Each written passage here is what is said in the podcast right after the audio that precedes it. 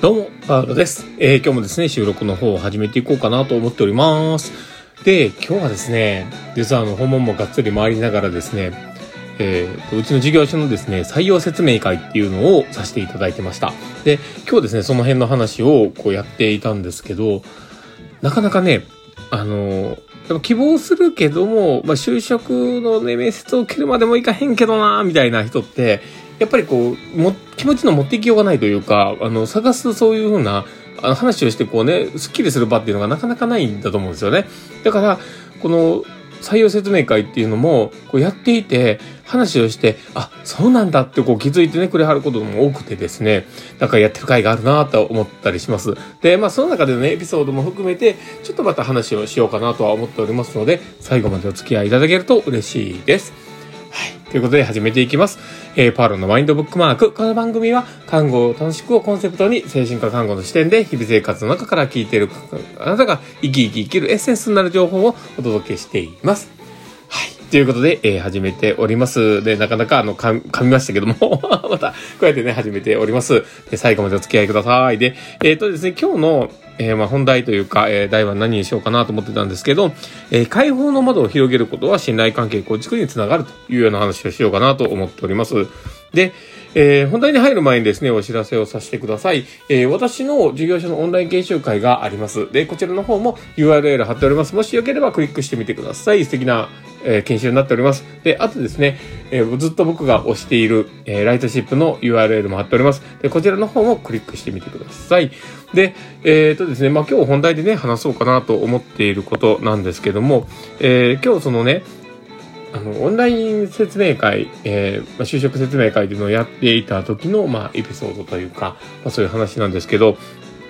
まあ、それをね、どこまで言えるかっていうところもあるんですけどね、やっぱりこう、秘密の情報もあると思うので、えーだけど、まあ、こう、受けておられる方の、えー話の中で、自分は今まで、こう、なかなかうまくいかなかったと。で、えーまあ、いろいろやってみたんだけども、こう、自分が、なんでこんなに合わないんだろういろんな職場で、こういろんな気持ちが出て、で、うまくいかないなと思ったりすると。で、まあそこら辺のことを、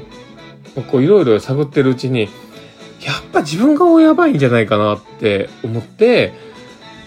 その、どっかに所属するっていうことをすると、またうまくいかないかなと思うから、とりあえずまずは派遣で働いてみようっていうので、えーまあ、コロナのこうね、派遣で働いてたみたいな方がいたんですね。で、その方から、こういろいろお話を聞いたんです。で、まあでもそこって、あのー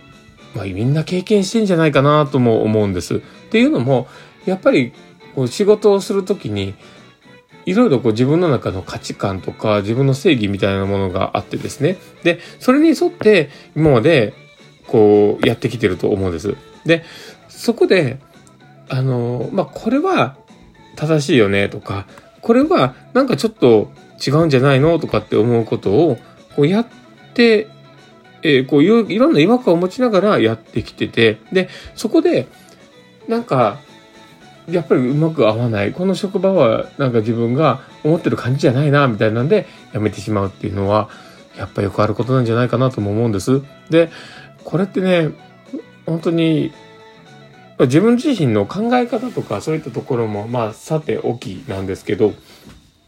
まあ、周りが、こう、こう環境としてね、あることに対してのこう違和感みたいなものを感じてるってことなんですよね。で、それが、まあ、良くも悪くもなんですよね。だから、いい側面で言えば、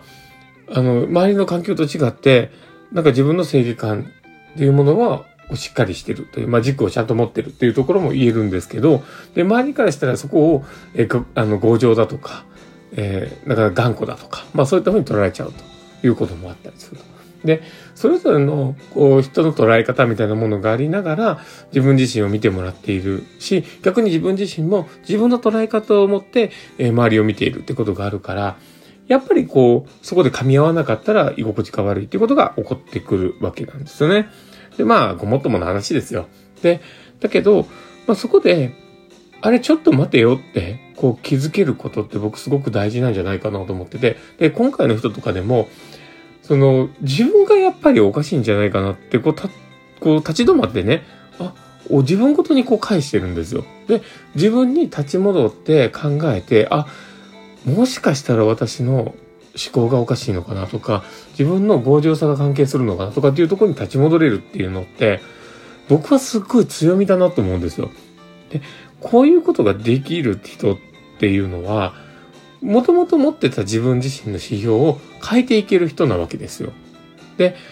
そこで立ち止まらずに進み続けれる人というふうにこう解釈してもいいと思うんだけども、そういうことができる人って、やっぱり大事にされるべきだと僕は思います。で、ただ、その今、そのね、新しくチャレンジしようというところも、絶対違和感は存在して、で、何かしらモヤモヤっとすることも絶対あるし、で、そこで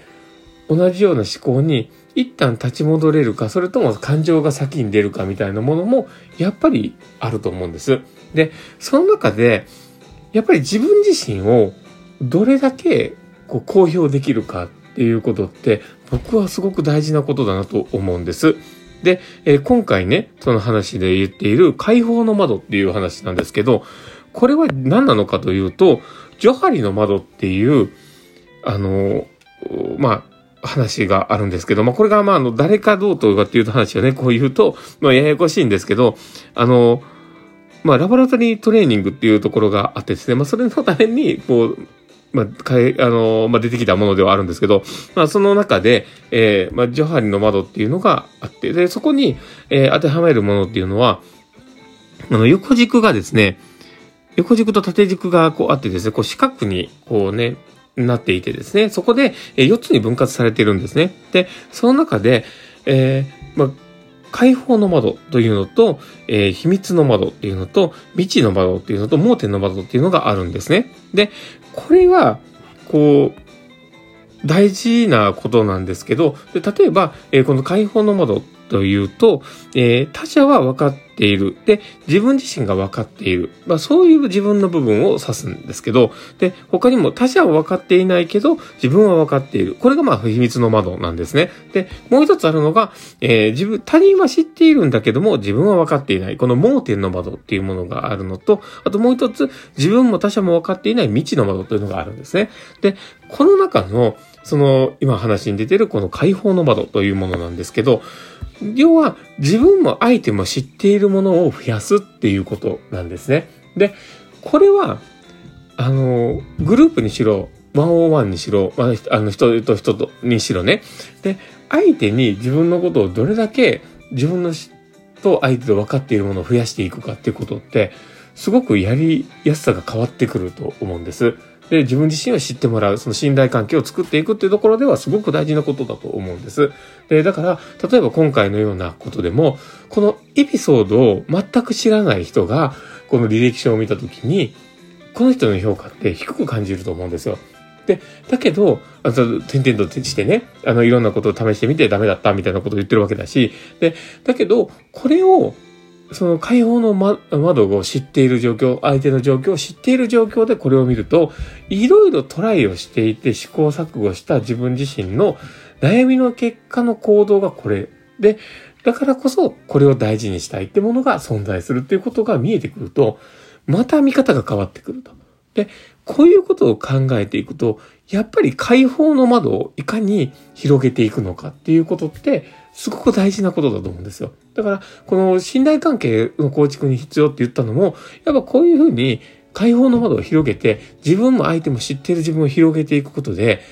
自分が自己開示できるものが広がっていくわけですよ。で、そうなってくると、やっぱり安心感がね、半端ない。その自分の心理的安全性というものがすごく確保されていくんですね。だから、やっぱりこういった、その解放の窓を広げるっていうようなことは、すごく大事なことだなと僕は思います。だから、この場、このね、あの、説明会のところでこうやって話をしてくれた人は、すごくこう、広げていくことっていうことをちゃんとトライをしたっていう、そこはね、本当に評価できることじゃないかなと思ったりします。まあそんな感じでですね、えー、まあ今日の放送はこれで終わろうかなと思っております。えー、この放送を聞いて面白かったな、楽しかったな、なるほどなって思う方がいたら、ぜひフォローいただけたら嬉しいです。で、あとリアクションもいっぱい残してもらえると、パルさんめちゃめちゃ喜びますので、どうぞよろしくお願いします。ということで、今日の放送はこれで終わろうかなと思っております。この放送を聞いたあなたがですね、明日も好きな一日になりますようにってところで、ではまた